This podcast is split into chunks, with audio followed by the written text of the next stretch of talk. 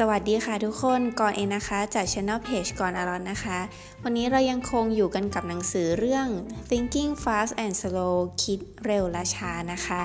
โดยวันนี้เราจะมาต่อกันที่ส่วนที่ 2 ของหนังสือค่ะ เขาได้เขียนเรื่องของทางลัดทางความคิดและอคติต่างๆ ไว้ค่ะ เปิดมาที่ส่วนนี้นะคะ เขาก็จะพูดถึงกฎของตัวอย่างจำนวนน้อยค่ะ โดยมีครั้งหนึ่งนะคะ มีงานวิจัยเกี่ยวกับเรื่องของการค้นพบมะเร็งไตค่ะ เขาพบว่าอัตราการเกิดมะเร็งไตต่ำที่สุด เกิดขึ้นส่วนใหญ่อยู่ในแถบชนบทที่มีประชากรบางตาค่ะ เราระบบหนึ่งนะคะ เมื่อได้ฟังประโยคนี้เราจะหาเหตุผลมาเชื่อมโยง แล้วระบบ 2 ก็จะมาคิดวิเคราะห์ต่อนะคะก็นั่นน่าจะเป็นเพราะว่าอากาศบริสุทธิ์ค่ะ แล้วก็ไม่มีมลพิษ อาหารที่ชานเมืองแถบชนบทเนี่ยก็คลีนด้วยนะคะ แต่ว่าในขณะเดียวกันนะคะ ก็พบว่าอัตราการเกิดมะเร็งไตสูงสุดส่วนใหญ่เกิดที่พื้นที่แถบชนบทที่มีประชากรบางตา เหมือนกันเลยค่ะ เราก็จะเริ่มคิดวิเคราะห์อีกแล้วนะคะ ว่าเกิดอะไรขึ้นนะคะ ก็อาจจะได้ข้อสรุปว่าวิถีชนบทนั้นยากจน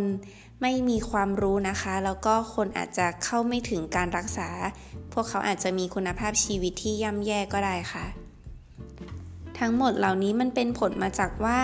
แถบชนบทนั้นประชากรน้อยนะคะทำให้เกิดผลลัพธ์แบบสุดตรงค่ะ ความสุดตรงนี้หมายถึงอะไร จะยกตัวอย่างให้ฟังคร่าวๆนะคะ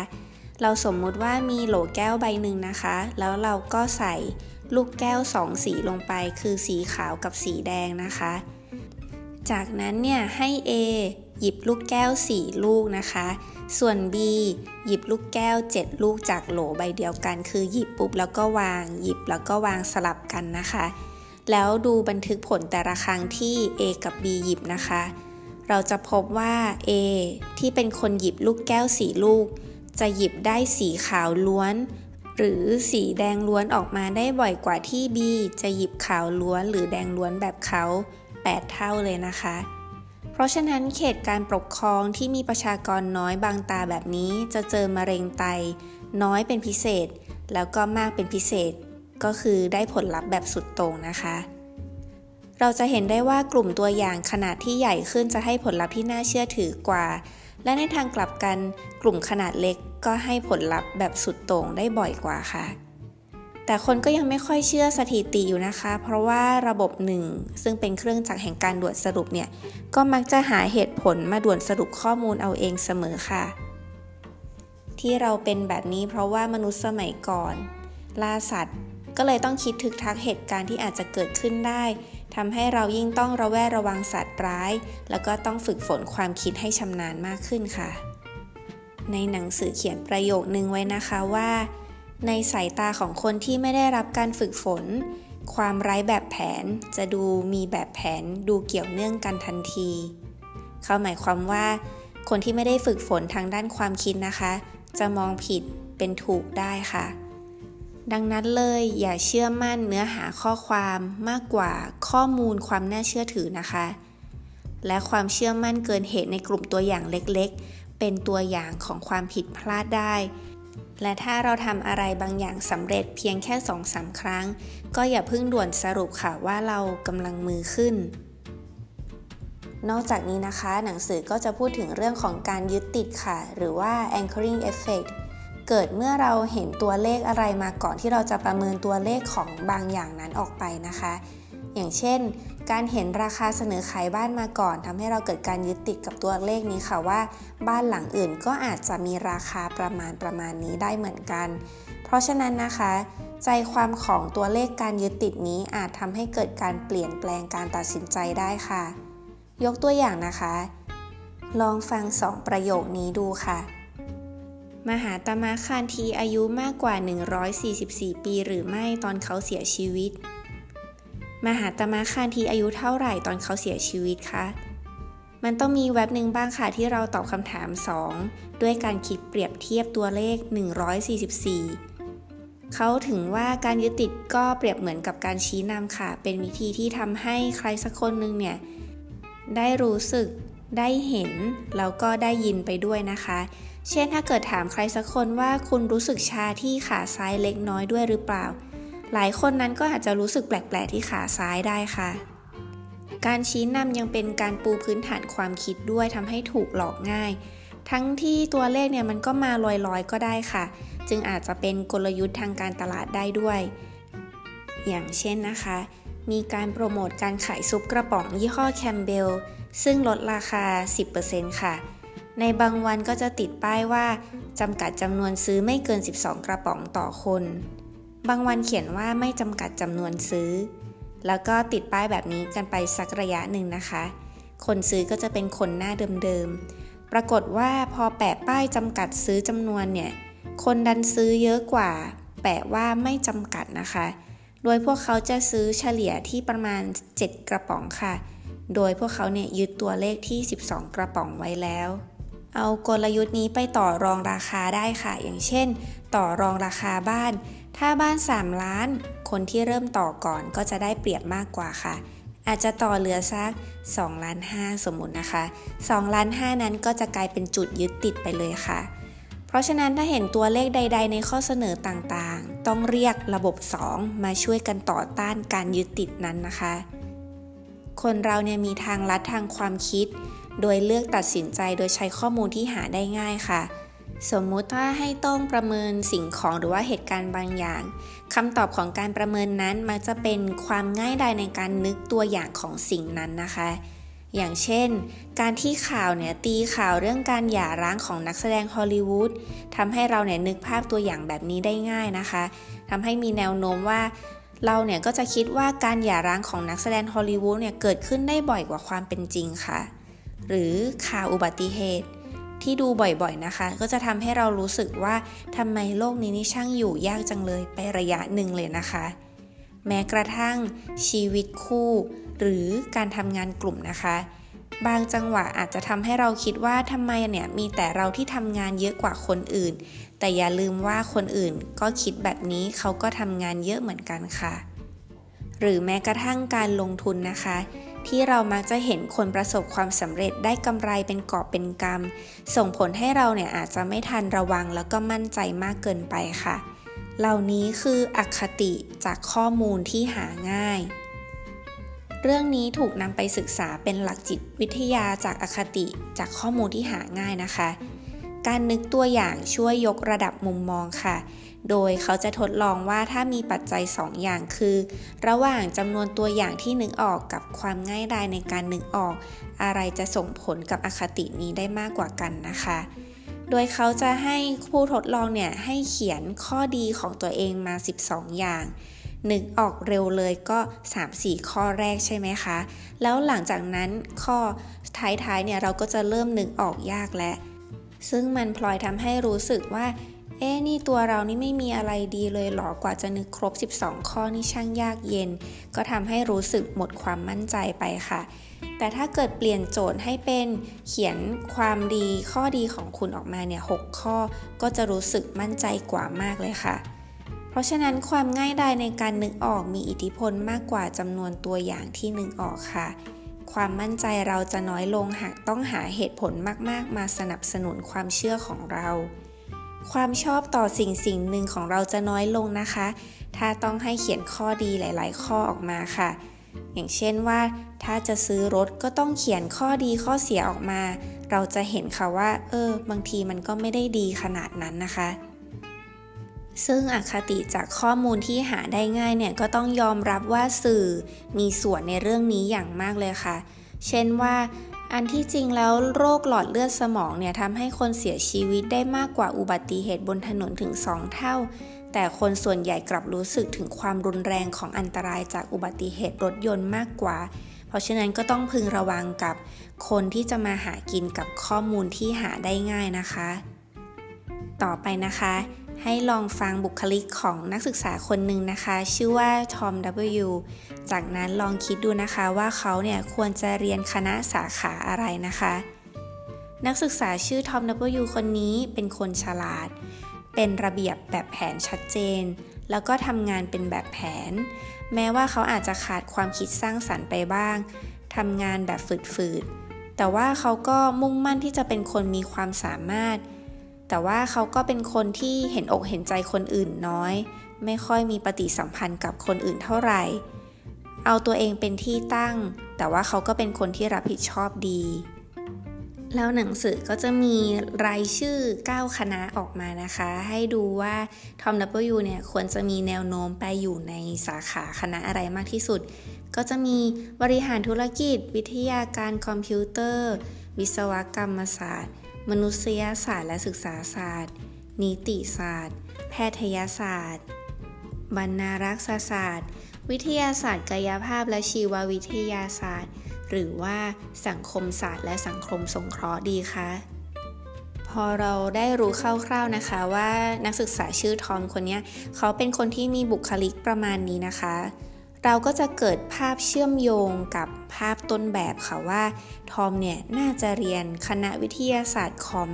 เพราะว่าดู nerd nerd นะคะ แล้วก็เป็นคณะที่ไม่เห็นจำเป็นต้องเห็นอกเห็นใจคนอื่นจริง แล้วก็อาจจะไม่ต้องมีปฏิสัมพันธ์กับคนอื่นจริงเวลาทำงานนะคะ ส่วนคณะที่ดูแล้วขัดขัดหน่อย แล้วก็ไม่น่าจะเหมาะกับทอม ก็น่าจะเป็นคณะสังคมศาสตร์และสังคมสงเคราะห์ใช่ไหมคะ แต่ถ้าสมมุติว่าเราเนี่ยไม่ได้รู้ว่าบุคลิกของทอมเป็นแบบนี้ เราอะจะเลือกคณะที่อิงโดยอัตราพื้นฐานค่ะ ว่าคณะไหนคนเรียนเยอะสุด เราก็จะแนะนำให้ทอมเนี่ยไปเรียนคณะแบบนั้น เพราะเราคิดว่าคณะยอดนิยมก็น่าจะเป็นสิ่งที่ดีที่สุดให้กับทอมค่ะดังนั้นนะคะการติดกับภาพต้นแบบมีข้อเสียคือ 1. ทำให้คาดเดาเหตุการณ์ที่ไม่น่าเกิดขึ้นได้สูงเกินไปค่ะ และ 2. ทำให้เราเนี่ยไม่ใส่ใจคุณภาพของข้อมูลที่มีอยู่ อย่างทอมเนี่ยเรามีข้อมูลของเขาจริงๆ ก็แค่ไม่กี่บรรทัด เรายังไม่ได้รู้จากเขาจริงเลยค่ะ แต่เราก็คิดไปแล้วว่าสิ่งที่คุณเห็นคือทุกอย่างที่สิ่งนั้นเป็น ระบบหนึ่งจอมทึกทักเนี่ยทำให้เราคิดว่าเขาควรจะเรียนวิทยาศาสตร์คอมพิวเตอร์ค่ะ โดยหนังสือก็แนะนำว่าเมื่อต้องเจอกับเหตุการณ์กังขาพวกนี้ ข้อมูลน้อยๆ แบบนี้ ให้ถือว่าข้อมูลที่มีอยู่นั้นอาจจะเชื่อถือไม่ได้ การประเมินของเราจึงควรอ้างอิงกับอัตราพื้นฐานนะคะ แต่ถ้าจะเชื่อความคิดของตัวเอง ก็ต้องมองมุมกลับด้วยตรรกกะความน่าจะเป็นด้วยค่ะ อย่างเช่นว่าถ้าเราเชื่อว่าความเป็นไปได้ 40%ที่วันนี้ฝนจะตกไม่เวลาใดก็เวลาหนึ่ง ก็แสดงว่ามี 60%เหมือนกันนะคะ ที่ฝนจะไม่ตกค่ะ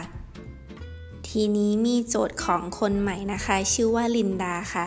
โดยลินดาเนี่ยอายุ 31 ปี เป็นคนโสด ผู้จาผงผางแล้วก็ฉลาดเป็นกฎเลย สมัยเป็นนักศึกษาเธอสนใจประเด็นเรื่องการเลือกปฏิบัติและความยุติธรรมในสังคมเป็นพิเศษ แล้วก็ได้ร่วมเดินขบวนประท้วงการใช้พลังงานนิวเคลียร์ด้วยนะคะ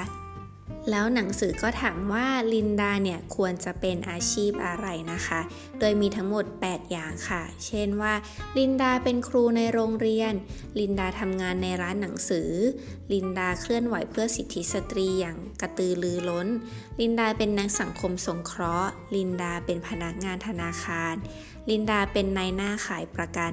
ลินดาเป็นพนักงานธนาคารที่เคลื่อนไหวเพื่อสิทธิสตรี ดูเหมือนว่าใน 8 อย่างนี้นะคะ จะมีสิ่งที่คล้ายกันอยู่ค่ะ 2 อย่างก็คือ ลินดาเป็นพนักงานธนาคาร กับลินดาเป็นพนักงานธนาคารที่เคลื่อนไหวเพื่อสิทธิสตรีค่ะ ทีนี้ทุกคนคิดว่า ลินดาควรจะเป็นใครคะ